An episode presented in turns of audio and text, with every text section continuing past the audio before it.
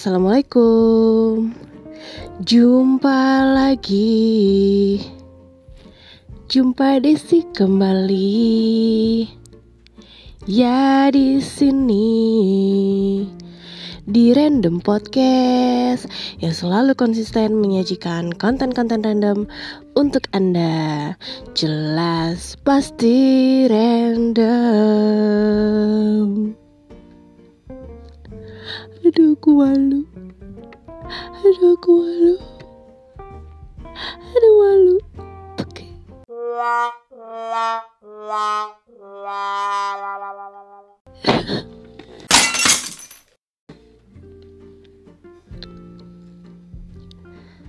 Ya itu barusan. Oh itu suara sember gue. Sekali-kali nyanyi gak apa-apa lah ya Biar gak flat aja gitu. Emang cuma random podcast Yang bikin gue jadi tambah random gini Ya Allah. Aslinya gue gak gila gini ya Aduh. Cuman di sini doang emang harus begini. Supaya Selalu ceria ya hari-hari kita. Oh iya Alhamdulillah ya Ya Allah. Guys episode random podcast ternyata masih diperpanjang sama produsernya yang tidak lain dan tidak bukan adalah gue. Yay! Jadi setelah satu episode kemarin, satu episode awal, itu ya sebagai trial lah. Gak disangka-sangka meraup lebih dari 20 pendengar. Oh.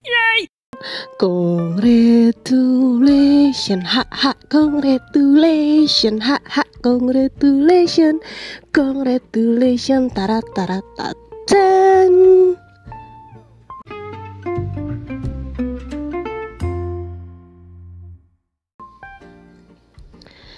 Oke, siapa di sini yang suka nonton drama yuk?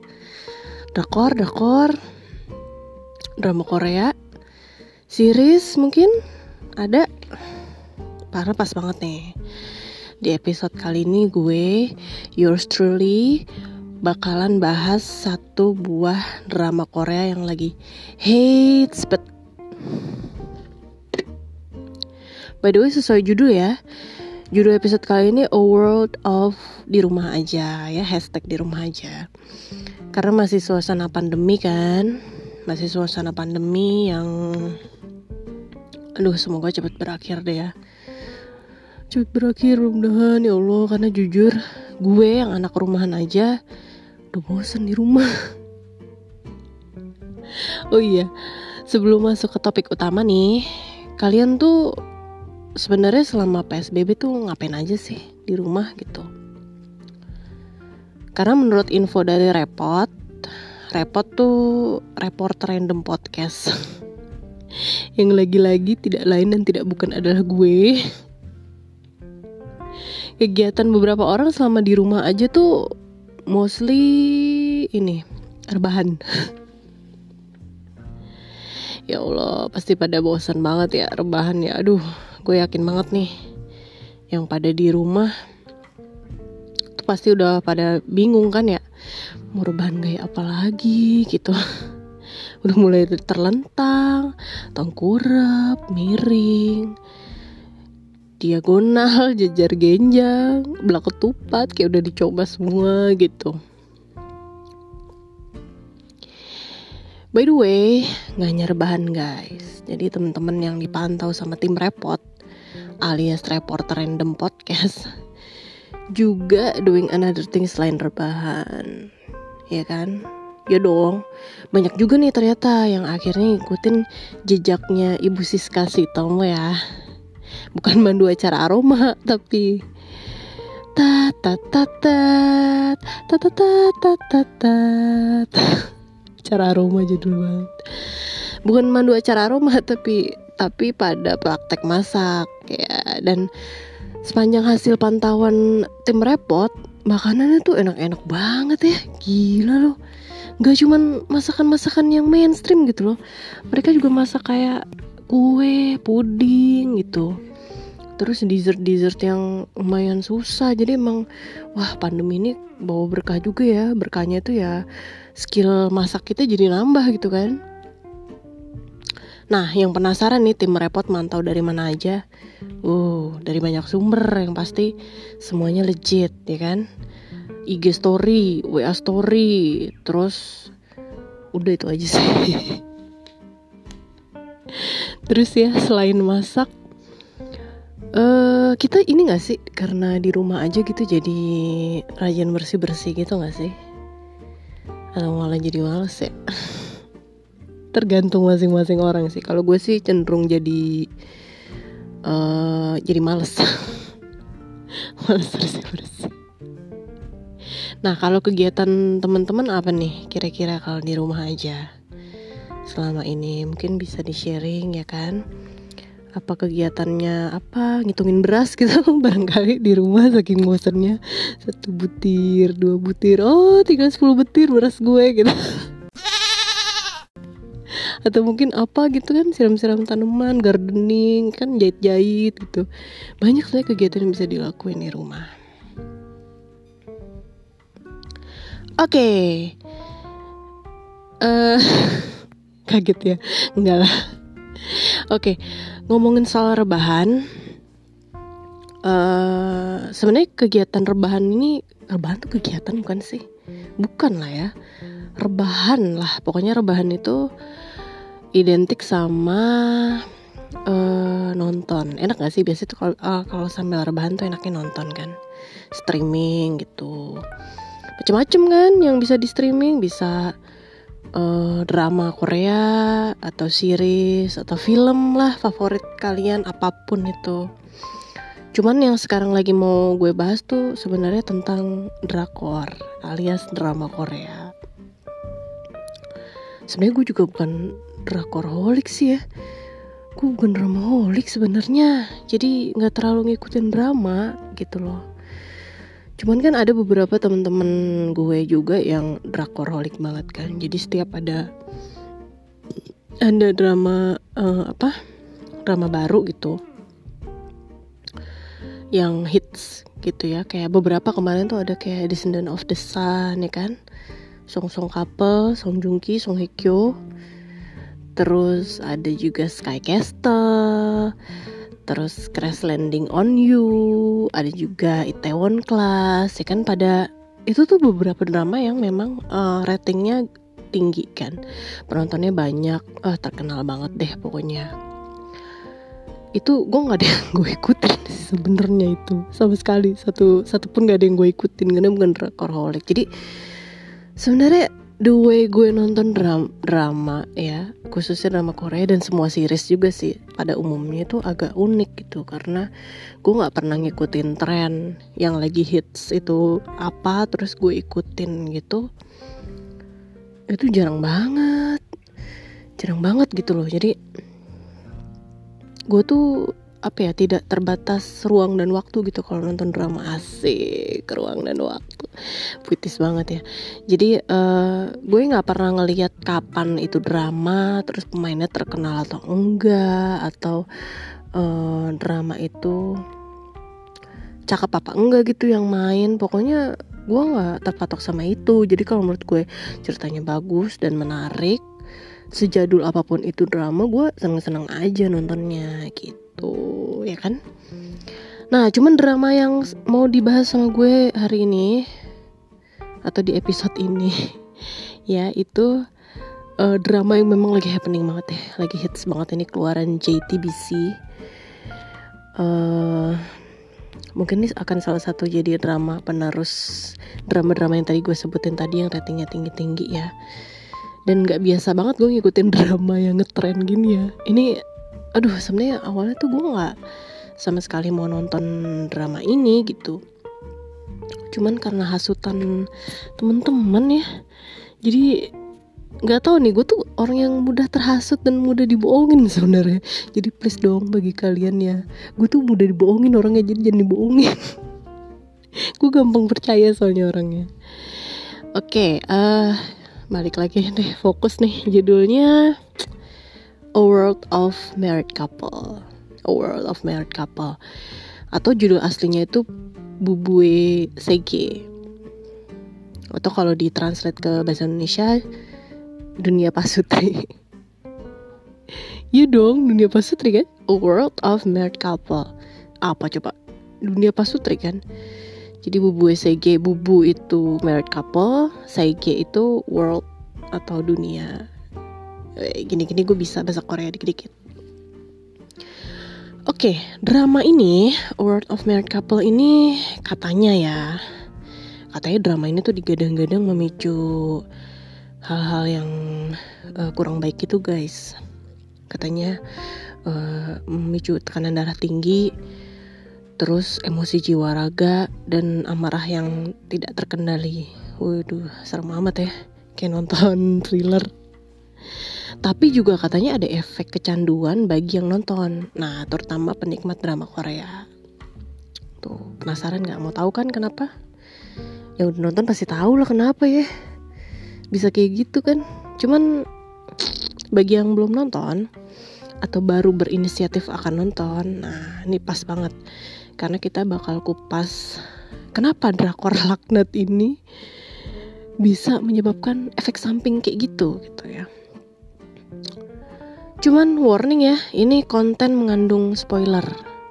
Jadi bagi teman-teman yang nggak suka spoiler, ya udah dengerin aja deh ya. Spoiler tuh enak loh. Spoiler itu jadi kalian punya gambaran gitu kan ini kayak gimana gitu ceritanya sekedar daripada baca sinopsis ya kadang nggak bantu banget gak sih baca sinopsis begini begini begini terus apaan sih gitu masih nggak jelas sebenarnya ceritanya tentang apa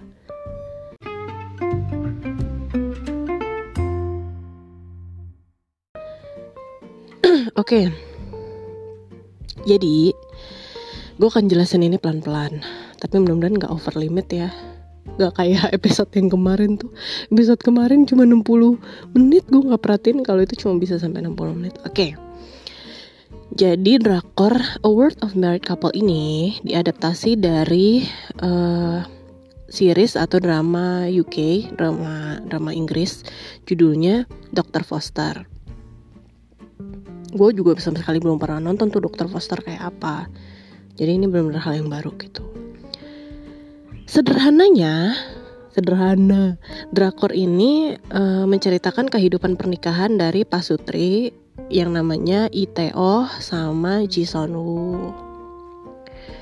Nah, mereka ini Pasutri yang gak gitu muda lagi sih. Jadi mungkin udah 10 tahunan lebih nikah gitu ya. Jadi ya bisa dibilang umurnya udah 40-an ke atas ya. Udah hampir-hampir paruh baya gitu. Kebetulan mereka ini pasangan yang wealthy atau uh, berada gitu ya. Agak lumayan tajir. Tinggal di satu lingkungan di daerah Gosan yang memang juga lingkungannya lingkungan orang-orang tajir. Nah mereka ini punya anak uh, laki-laki satu masih kelas 6 SD ya diceritain di situ namanya Lee Jun Yong Nah sebenarnya drama ini tuh bukan fokus ke kehidupan pernikahannya si Lee Tae Oh sama Ji Son Woo itu sih. Sebenarnya fokusnya lebih ke kehidupan ini apa perselingkuhannya. Jadi bukan fokus ke kehidupan pernikahan yang bahagia gitu kayak fairy tale, tapi lebih ke cerita perselingkuhan suaminya itu Iteo. Ya itu udah kebayang kan kenapa ngeselin segala sesuatu yang berbau perselingkuhan atau affair itu. Nah, ITO ini diceritain gue nyebutnya Teo aja kali ya biar nggak kepanjangan Teo ini diceritain selingkuh sama uh, perempuan yang lebih muda jauh lebih muda dari dia dan jauh lebih muda dari istrinya juga karena si Teo sama si Sonwoo itu si suami istri ini seumuran gitu. Nah selingkuh sama cewek yang lebih muda namanya Yoda Kyung. Nah Yoda Kyung ini ceritanya umurnya masih 24an Ih gila muda banget ya emang om-om. 40-an gitu Nah cuman di sini si Teo ini diceritain walaupun umurnya udah 40-an ke atas Masih kayak awet muda gitu mukanya. Jadi kayak masih ya masih cocok lah gitu ya. Jadi gandengan uh, cewek-cewek seumuran kita Kita gitu. Cewek-cewek yang masih 20-an gitu maksudnya. Nah, yang bikin ini jadi ngeselin sebenarnya adalah bukan karena cuman cerita perselingkuhannya, tapi karena si Yoda Kyung ini udah tahu kalau si Teo-nya itu udah berkeluarga gitu. Jadi bisa disebut si Yoda Kyung ini pelakor. Ya kan? Karena dia udah tahu kalau status pacarnya ini udah punya istri gitu, udah punya anak juga bahkan. Terus uh, dari profesi, jadi uh, si ITO sama Sonu ini sama-sama uh, pasangan yang bekerja. Jadi si Cisonwunya ini bekerja sebagai dokter di rumah sakit cinta keluarga di situ ya disebutnya.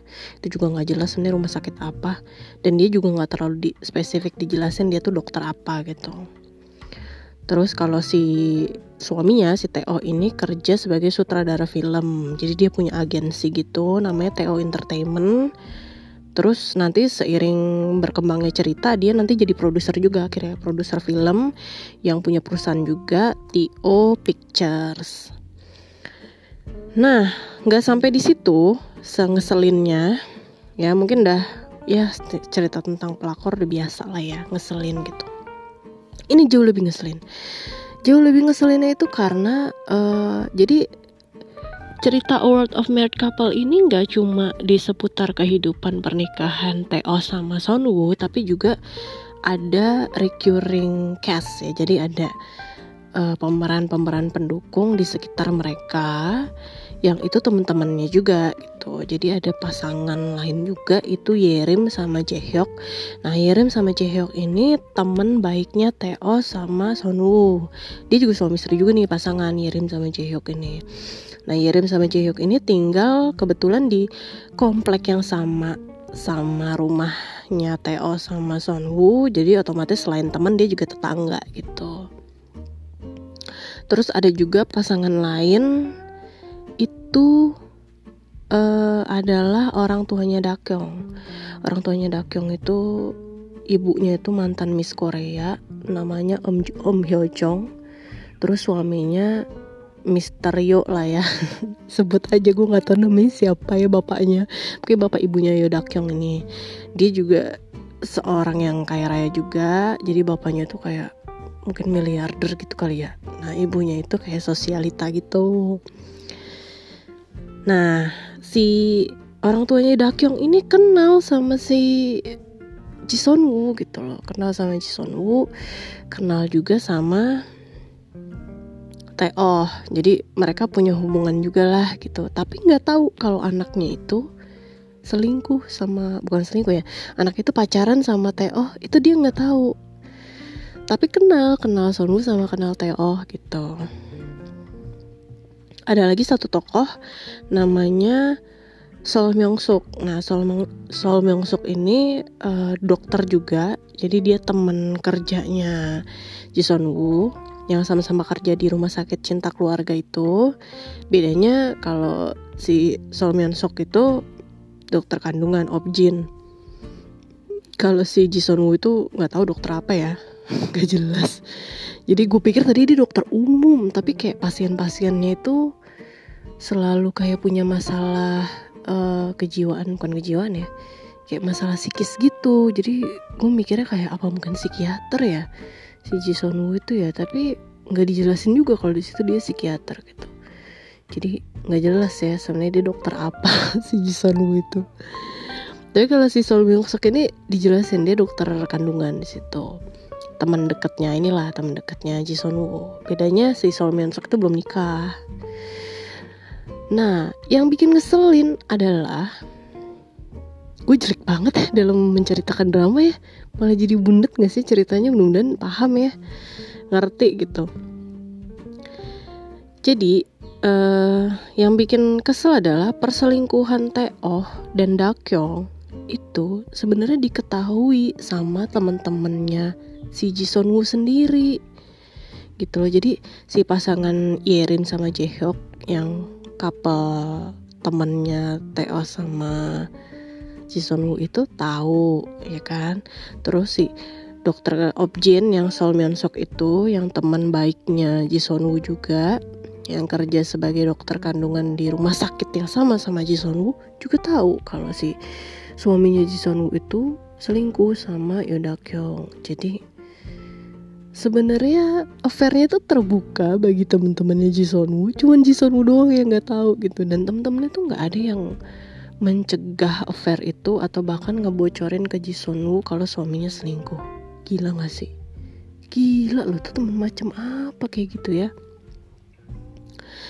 Jadi uh, cerita berawal dari uh, Ji Son Woo yang jadi awal-awal episode tuh kayak di apa disorot betapa sempurna hidupnya Ji Son Woo gitu ya. Dia punya suami yang baik yang ganteng ceritanya di situ ya ganteng ganteng baik perhatian terus pekerjaan yang luar biasa sukses anak juga yang baik rumah yang besar uang yang banyak. Jadi dia bilang apa ya ada satu kalimat pembuka yang kayak hidupku tuh udah sempurna gitu tanpa disangka-sangka kesempurnaan itu justru malah sebenarnya banyak cacatnya gitu loh atau banyak kekurangannya. Terungkaplah akhirnya suaminya Jason Woo itu selingkuh dari uh, apa kecurigaan Jason Woo saat suaminya ngasih dia shawl atau scarf. Apa sih namanya tuh?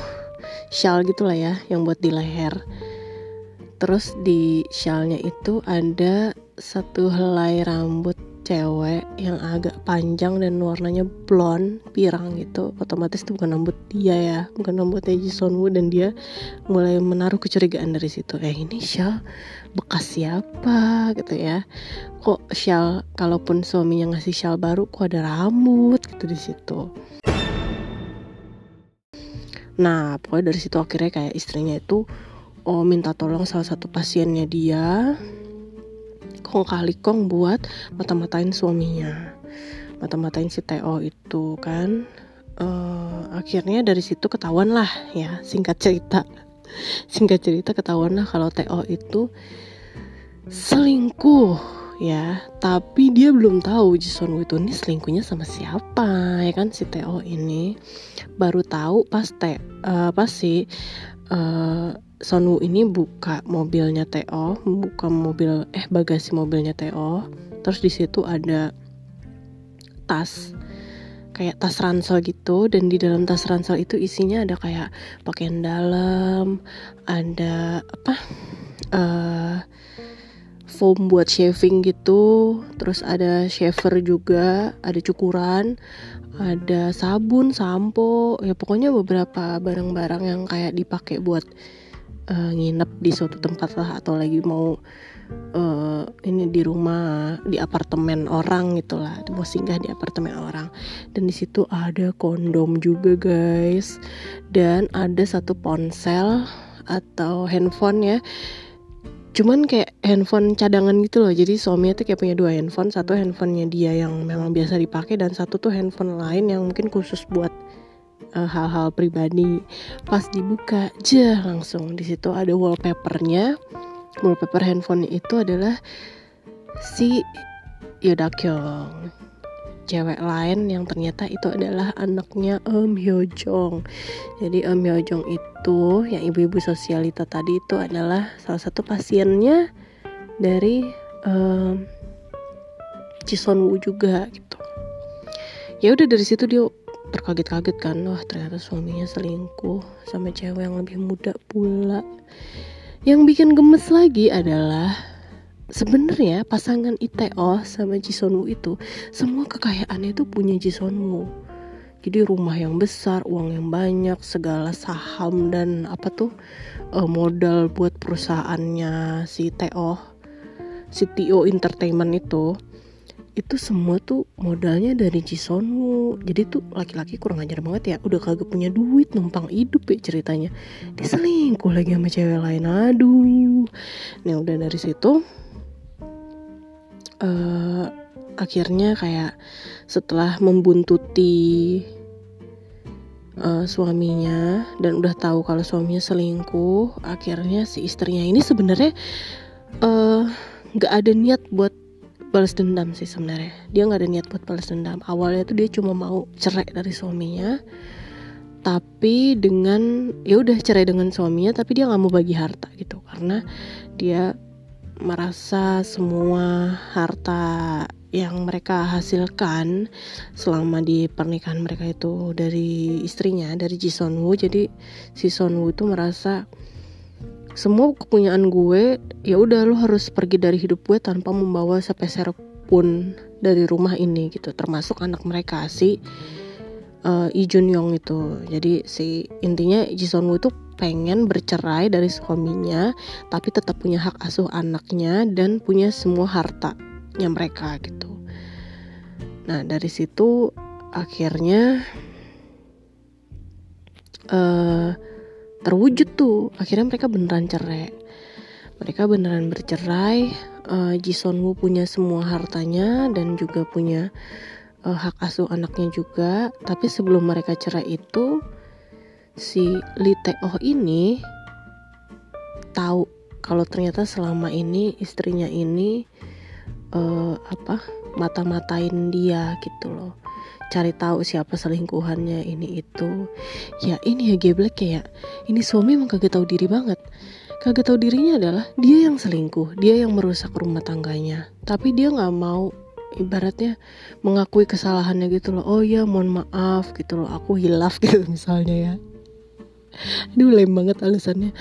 Ya maksudnya intinya dia mengakulah dia bersalah dan berjanji untuk nggak buat kesalahan lagi. Kan harusnya gitu ya. Tapi kalau kayak gitu udah dong di end dong ya ceritanya end of story udah. Selesai dong ya. Ini kan dramanya mau dibuat konflik terus ya jadinya nggak mungkin sesederhana itu. Jadi suaminya alih-alih bukannya dia uh, minta maaf dan menyadari kesalahannya.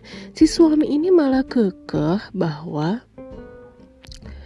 dia merasa perselingkuhannya itu fair. Kenapa fair? Karena dia selama tinggal sama istrinya itu nggak bahagia katanya. Walaupun dia juga cinta sama si Son Woo itu tapi dia merasa dia kayak selalu di tertekan gitu. Mungkin karena dia dia segalanya tuh punya Son Woo ya ya nggak sih? Jadi dia merasa kayak uh, merasa apa ya di disaingnya atau gimana gitu. Jadi dia merasa dia lebih bahagia sama Yoda Kyung jadi pas sama Yoda Kyung tuh dia lebih punya banyak inspirasi lebih kreatif dalam bekerja dia ngerasanya kayak gitu. Dibandingkan sama Ji Sonu ya elah bisa banget ngomongnya setelah dia menikmati segala kekayaan yang dia peroleh ya selama ini gitu. Ya udah dari situ intinya dia nggak terima Ji Sonu itu memata-matai dia dan selingkuhannya. Akhirnya dari situ guys mulai ada bibit-bibit kebencian di antara kedua belah pihak ini. Apalagi setelah tahu kalau hak asuh anak semata wayang mereka si Junyong itu jatuh ke Jison Wah tambah berapi-api si Teo ini ya. Karena dia ngerasa yang yang lebih berhak sama anaknya itu dia si Teo karena dia jauh lebih perhatian jauh lebih punya waktu banyak sama anaknya dibandingkan uh, Sonwoo karena memang Sonwoo ini tipikal ibu yang workaholic kali ya. Jadi dia uh, lebih fokus sama pekerjaannya dan ya udah sekedar perhatian sama anaknya kayak uh, perhatian yang sewajarnya aja sekolah ini itu. Tapi nggak yang bener-bener tahu kesukaan anaknya tuh apa gitu kan. Anaknya tuh uh, senengnya ngapain terus favoritnya apa gitu. Nggak terlalu peduli gitu loh Sonwoo-nya ini ya udah dan uh, yang menyebalkannya lagi adalah si Teo ini akhirnya uh, nikah sama Dakyong. Jadi waktu dia selingkuh sama si pelakor itu, si Dakyongnya itu hamil ceritanya. Udah complicated banget ceritanya ya. Si Dakyongnya itu hamil mau nggak mau uh, harus bertanggung jawab kan. Kok kayak di Indonesia gitu sih jadinya bukan bukan harus bertanggung jawab tapi kayak Dakyong ini tetap pengen uh, mempertahankan bayinya. Dan dia merasa sebenarnya Dakyong ini kayak udah udah menyerah gitu tadinya. Kayak ya udahlah kalau misalnya emang lo mau balik ke istri lo balik aja gitu gue nggak apa-apa uh, ngebesarin ini anak sendirian kayak gitu. Cuman si Teo nya tuh kayak udah telanjur jatuh cinta sama si Dakyong. Jadi kayak oh tidak aku akan bersamamu selamanya gitu. Kebetulan gue juga udah digugat cerai gitu kali ya. Ya udah dari situ akhirnya mereka nikah si Teo sama si Dakyong. Setelah cerai dari Woo akhirnya Woo tinggalnya berdua doang kan sama anaknya si Junyong terus si hmm, Teo nya ini nikah sama Dakyong terus uh, pergilah dari Gosan ceritanya mereka dari daerah Gosan itu. Ya kan pergi uh, jadi kebetulan ada Kyung ini anak orang kaya juga jadi kayak Teo ini terselamatkan karirnya ya kan? Terselamatkan karena dia tetap mendapat sokongan dana dari mertuanya yang tidak lain tidak bukan adalah orang tuanya Dakyong. Si pasangan mantan Miss Korea itu dengan si miliarder yang kaya raya itu kan. Nah sebenarnya dari situlah guys perseteruan terus-terus dimulai gitu ya. Jadi setelah bercerai dengan tidak baik-baik Teo sama Sonwoo itu tetap memendam perasaan benci dan dendam di mana si Teo ini yang ingin balas dendam sama istrinya karena dia merasa uh, apa kayak kesel banget gitu loh karena kesel nggak tahu ya kesel diceraiin atau kesel apa gitu. Karena dia sebenarnya tadi nggak mau cerai dari istrinya tapi dia juga tetap mau sama Dakyong aneh ya. Ya udah dari situ guys. Aduh mohon maaf ini ceritanya kok jadi sulit dimengerti ya. Ntar gue diem dulu deh. Ya pokoknya uh, gue baru nonton sampai episode 8 sih sebenarnya dan sekarang tuh udah episode 10 katanya. Tapi masih terus to be continue karena uh, tamatnya katanya sekitaran episode 16 atau 17 16 ya episode 16an gitulah jadi masih ada beberapa episode ke depan yang kita nggak tahu bakal apa lagi intrik yang terjadi. Intinya di sini yang menyebalkan selain Teo adalah Solmyeon Sok alias rekan sesama dokter dari Jisonu. Karena dia tahu segalanya tentang perselingkuhan itu dan dia uh, kayak tetap mau temenan sama Jisonu tapi dia juga tetap uh, mendukung suaminya buat kuli eh kuliah mendukung suaminya buat sama si Dakyong dan mendukung juga si Teo itu untuk balas dendam sama Jisonu yang mana Jisonu adalah temennya sendiri. Gila itu orang. Wah bener-bener emang. Gimana orang-orang pada nggak emosi ya? Jadi uh, yang terakhir gue tonton dari episode 8 itu adalah uh, si Teoh dan Dakyong ya sebagai pasutri baru yang kebetulan anaknya udah lahir cewek namanya Jenny. Kembali lagi ke Gosan setelah waktu pasca bercerai dari Jisonwoo, Teo sama Dakyong ini kayak keluar dari daerah Gosan terus akhirnya kembali lagi ke Gosan dengan rumah yang segede gaban dan uh, mengadakan pesta welcome back ya. Jadi kayak pesta gimana ya kembalinya mereka ke Gosan gitulah di rumah gitu pestanya mengundang banyak uh, beberapa tetangga dan orang-orang berpengaruh di Gosan katanya. Termasuk mengundang uh, anaknya Teo si Junyong tapi nggak mengundang mantan istrinya si Jison Woo. Iyalah orang mereka lagi berseteru gimana dah ceritanya gitu. Jadi intinya sekarang uh, situasi jadi berbalik. Jadi kalau sebelumnya adalah Chison Woo yang berkuasa dia yang uh, berhasil menceraikan Teo dan membawa semua harta dia dan anaknya jadi sekarang Teo yang berusaha untuk balas dendam sama Chison Woo. Balas dendamnya itu adalah dengan cara jadi Jisoo Woo ini kan uh, menduduki jabatan sebagai direktur muda di rumah sakit tempat dia kerja. Jadi dia berusaha untuk supaya Ji Sun Woo ini dipecat dari jabatannya sebagai direktur muda. Terus berusaha juga agar uh, dapat hak asuh anaknya si Jun Yong. intinya dia pengen bikin Jisoo Woo seterpuruk mungkin jahat ya gue bingung deh sebenarnya motif dia tuh apa mau balas dendam. Ya udah kalau mau cerai cerai aja lah baik-baik. Toh dia juga udah dapat segalanya udah dapat istri baru udah dapat rumah juga yang sama mewahnya dengan tanpa mengeluarkan sepeser pun dari uh, kocek dia kan? Jadi si Teo ini bener-bener biadab banget. Jadi dia selalu hidup dengan kekayaan yang diperoleh dari istri-istrinya. Kalau dulu dari hasil usahanya Woo sekarang dari uh, sokongan dana dari Dakyong dari orang tuanya Dakyong. Jadi beneran emang tuh cowok kagak modal ya. Aduh bener-bener. Jadi dari situ perseteruan tetap uh, ini ya tetap terjadi. Jadi kita masih nggak tahu nih nanti bakal kayak apa. Tapi um, gimana ya si aduh si Teo itu kasar banget soalnya. Beneran dia nggak segan-segan gitu loh buat jiksa jiksa Jisonwu gitu loh yang sampai apa sih benturin kepalanya ke dinding gitu misalnya. Jadi bener-bener parah banget sih tokoh ITO itu. Wah dan uh, Oke, okay, sekian sih sebenarnya cerita tentang Award of Married Couple. Aduh, spoilernya ya itu, spoilernya itu akhirnya uh, mereka bercerai dan Teo jadi kaya raya lagi gitu sekarang. Tapi nanti gue nggak tahu sih endingnya bakal kayak apa. Bakal sad ending atau happy ending. Sebenarnya sih bakal sad ending ya. Ceritanya udah kayak gini jadi nggak mungkin Teo dan Sonwoo itu bersatu kembali. Oh, no no no nggak mungkin tapi masalahnya nanti yang bakal mati dan menderita siapa nih? Apa Ji Sonwoo apa Iteo kan begitu ya? Pertanyaannya gue sih pengen suaminya aja yang menderita.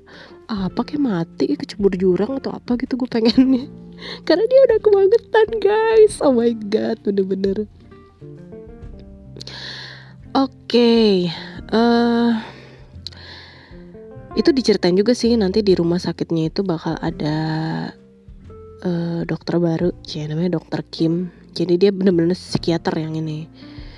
Mungkin nanti dia bakal jadi uh, pasangannya Jisonu kali ya, pasangan barunya Jisonu kali gak sih? Soalnya dia tuh kayak uh, buat ngimbangin gitu kan soalnya kan Jason Munya udah janda sekarang kayak nanti muncul tokoh baru gitu yang bakal jadi pasangan dia nggak mudah-mudahan sih kita bakal uh, dikasih ending yang gak gitu nyedihin ya. Aduh walaupun ceritanya ekstrim banget tapi mudah-mudahan uh, ya mendapat secerca kebahagiaan lah si Jisoo di akhir cerita. Semoga. Oke okay, uh, eh, itu sih uh, kisah sedikit banget tentang Award of Married Couple. Bagi yang tertarik silahkan ditonton. Bagi yang nggak tertarik ya udah diabain aja. Bagi yang makin bingung dengan cerita gue udah mending tonton aja ya daripada bingung dengerinnya. Tapi ya intinya gue cuma bisa bilang ini ceritanya bagus sih. Gue suka banget. Walaupun gue bukan uh, drama holik yang selalu ngikutin tren-tren drama terbaru tapi gue seneng sih dengan drama ini. Karena gak biasa gitu soalnya gue pikir tadinya tuh perselingkuhan tuh mainstreamnya ya. Mainstreamnya tuh cerita perselingkuhan tuh ya udah selingkuh terus cerai. Tapi nggak ada yang momen balas dendam yang sampai segininya gitu kan. Ini tuh jadi tentang pembalasan dendam yang dipicu pas selingkuhan pada akhirnya kayak gitu sih kayaknya cerita ini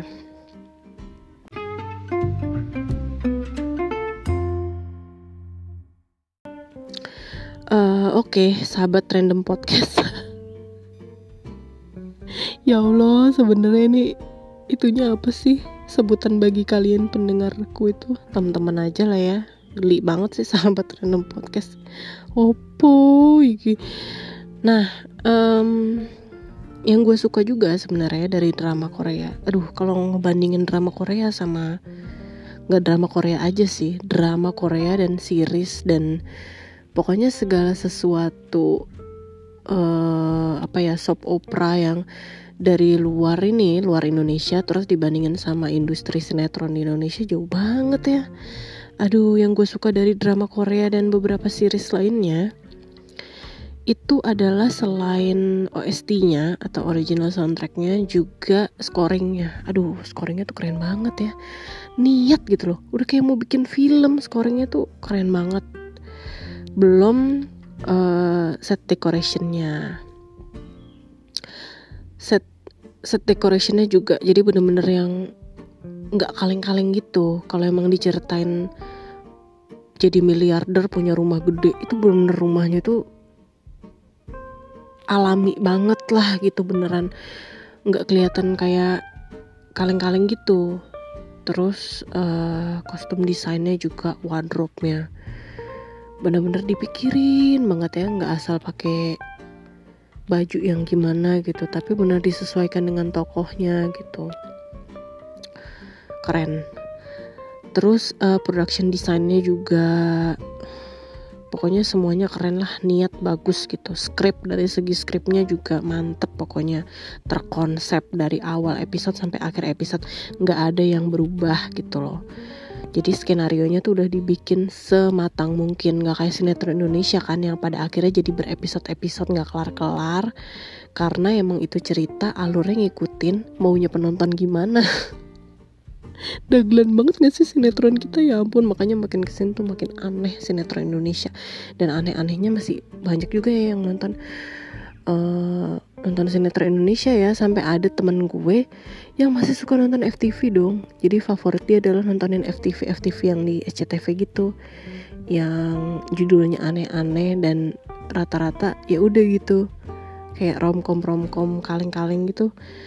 Itu gue nggak ngerti segi bagusnya dari mana gitu ya. Mungkin kalau dulu sih gue akuin lah dulu tuh FTV dan sinetron kita masih oke okay lah ya zaman zaman 2000-an ya 90 atau 2000-an awal gitu. Tapi semakin ke sini aduh udah nggak banget lah apalagi kalau mau dibandingin sama eh, drama-drama di luar. Oh udah jauh banget ya. Makanya kalau misalnya mau bikin remake ya atau mau adaptasi ya sinetron Indonesia dari sinetron luar aduh itu nggak banget pasti gagal udahlah nggak usah mending. Uh, terus udah sih itu oh iya gue pengen tahu nih sebenarnya kalian kalau misalnya punya suami kayak ITO tuh mau diapain sih? Amit amit tidak ujubilah jangan sampai guys gitu. tapi kalau ya kalau menemui orang lah kayak ITO tuh mau diapain? Apa mau dimutilasi kah? Atau mau di jus mungkin? Di blender di jus. Jus ITO 6000 perak mix dengan buah-buahan lain 8000 terus dijual.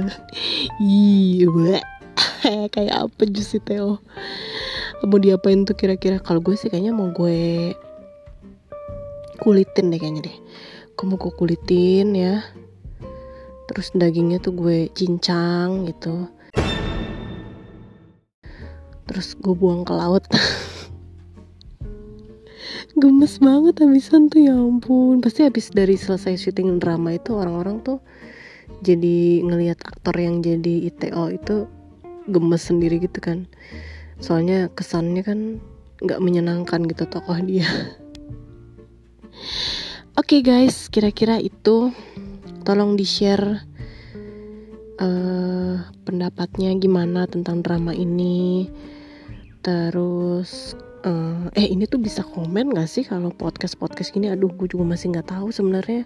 Nggak ada comment sectionnya soalnya. Jadi lewat mana dong? Lewat mana aja deh ya?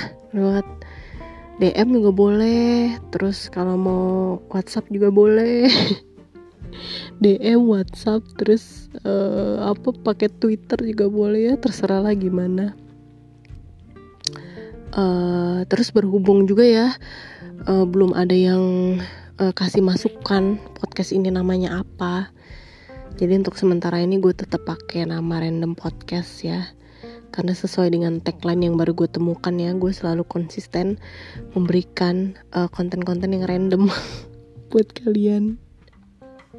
Sesuai dengan namanya random podcast ya.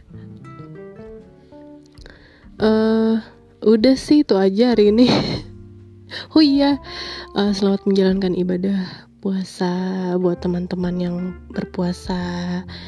Semoga puasa kali ini lebih banyak kegiatan baik yang bisa kita lakuin lebih banyak uh, amalan dan pahala juga di bulan yang penuh dengan berkah ini di tengah pandemi ini. Semoga uh, kan makin banyak doa nih ya bulan puasa. Mudah-mudahan doa-doa semua orang-orang di bulan puasa ini bisa cepat diijabah. Jadi corona itu segera pergi dari bumi kita ya guys.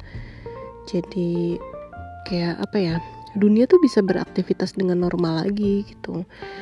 Nggak nggak kayak gini gitu loh maksudnya. Jadi nanti setelah lebaran juga bisa silaturahmi juga ke keluarga yang mau mudik juga bisa mudik yang mau pulkam juga bisa pulkam.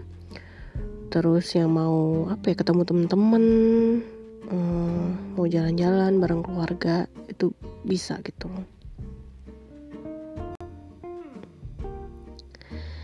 jadi silakan ya di share uh, kegiatan kalian selama di rumah aja ngapain aja terus di share juga pendapatnya tentang drama ini kira-kira kalian seneng nggak gitu loh ini apa eh, tema-tema drama yang kayak begini gitu. Terus um, oh iya udah pada masak apa aja? Karena serius nih banyak banget banyak banget yang selama pandemi ini masak gitu loh di rumah dan masakannya tuh kayaknya enak-enak boleh lah dikirim ke gue tester gitu ya. Gue cuma bisa ngiler doang kok ngeliatin IG story kalian guys. Pada masak ya Allah masak puding masak kue kadang masak-masak yang menurut gue eh ini tuh jelimet dan susah-susah tapi kalian kok bisa ya masaknya gitu ya? Gue ini kok uh, apa bersedia dengan sangat senang hati untuk mencicipi masakan kalian. Jadi bisa dikirim ya. Kalau kalau apa kalau lebih atau dilebihin lah bikinnya buat gue. Gue menerima gue menerima semua uh, hadiah dan makanan dari teman-teman semua. Kalau gue di rumah aja gue uh, rebahan sih. Rebahan gue banyak nonton nonton sih. Nonton drama nonton kemarin juga gue baru selesai nonton satu series Indonesia yang menurut gue bagus ya. Uh, dia produksinya Gina Esnur yang bikin dua garis biru. Itu judulnya Sayo Sakato. Itu keren sih menurut gue. Keren dan bagus. Cuman has ini ya hasil akhirnya endingnya tuh rada gantung ya gak sih guys? Bagi yang nonton gantung banget. Apa gue yang gak ngerti ya? Gue tuh penonton gak cerdas sebenarnya. Jadi keren sih Sayo Sakato itu juga. Dan membuat gue tambah mengenal budaya lain selain budaya Jawa ya. Yaitu budaya Sumatera ya budaya Padang dan gue jadi sekaligus belajar bahasa Padang dari drama Sayo Sakato itu ya keren sih seriesnya. Gue berharap sih lebih banyak lagi ya sinias-sinias atau uh, series maker filmmaker Indonesia yang bikin series berkualitas kayak gitu. Walaupun dia uh, pro, uh, apa sih tayangnya di OTT OTT ya. Kayak di GoPlay atau mungkin di uh, Hook atau di iFlix ya. Pokoknya nggak di TV gitu. Tapi nggak apa-apa sih. Selama itu berkualitas pasti akan ada juga kok uh, apa ya uh, penikmatnya gitu pasti ada juga. Termasuk gue gue tuh suka uh, beberapa drama yang memang uh, jauh lebih bagus daripada sinetron yang di TV gitu loh justru. Ya kan? Jauh lebih bagus uh, series-series yang ada di OTT OTT itu. Gitu. Dan 2020 ini sebenarnya banyak banget film juga yang mau ditonton ya. Banyak bakal film-film keren uh, yang mau di mau tayang tapi akhirnya pending karena pandemi. Ya itulah semoga kalau pandemi ini berakhir juga kan uh, bisa kita bisa balik ke bioskop. Ya hiburan banget kan nonton film gitu. Bareng temen-temen bareng uh, keluarga gitu. Jadi bisa kembali beraktivitas seperti biasanya gitu loh gitu deh guys. Jadi selamat uh, menunaikan ibadah puasa. Semoga nanti uh, buka puasanya menyenangkan. Uh, udah sih gitu aja. Uh, terima kasih udah mendengarkan uh, episode ini yang semakin random. Aduh guys ini makin aneh semakin random dan semakin aneh tapi ya itulah random podcast ya. Kalau nggak random nggak tayang pastinya. Jadi gue buat serandom mungkin guys. Dan untungnya ini nggak over limit sih. Nggak kayak kemarin. Oke, sekian uh, sampai jumpa lagi di episode berikutnya yang gue nggak tahu bikinnya kapan juga, masih belum tahu juga uh, bakal bahas topik apa. Tolong dong, minta masukannya kira-kira gue bahas apa gitu, tapi nggak usah yang rempong-rempong gitu loh. Gue saking randomnya gue mau bahas tentang otomotif, tapi gue nggak tahu tentang otomotif. mau bahas tentang bola, gue udah pensiun di ini jadi fans sepak bola ya ya udah sih gitu aja. Selamat menonton bagi yang mau nonton World of Nerd Couple. Semoga uh, tetap bisa maintain emosinya ya gitu. Karena yang jelas kalau kalian nonton kalian tuh jauh lebih emosi daripada dengerin gue yang uh, bacain sekilas tentang uh, dramanya gitu ya. Gue jauh jauh lebih uh, memacu adrenalin lah pasti si drama itu. Selamat menonton, selamat berpuasa. Semoga uh, tetap fit dan sehat di eh, tengah-tengah uh, bulan puasa yang kita jalanin ini gitu. Ya, wabillahi taufiq wa hidayah. Wassalamualaikum warahmatullahi wabarakatuh. Bye bye. Ten.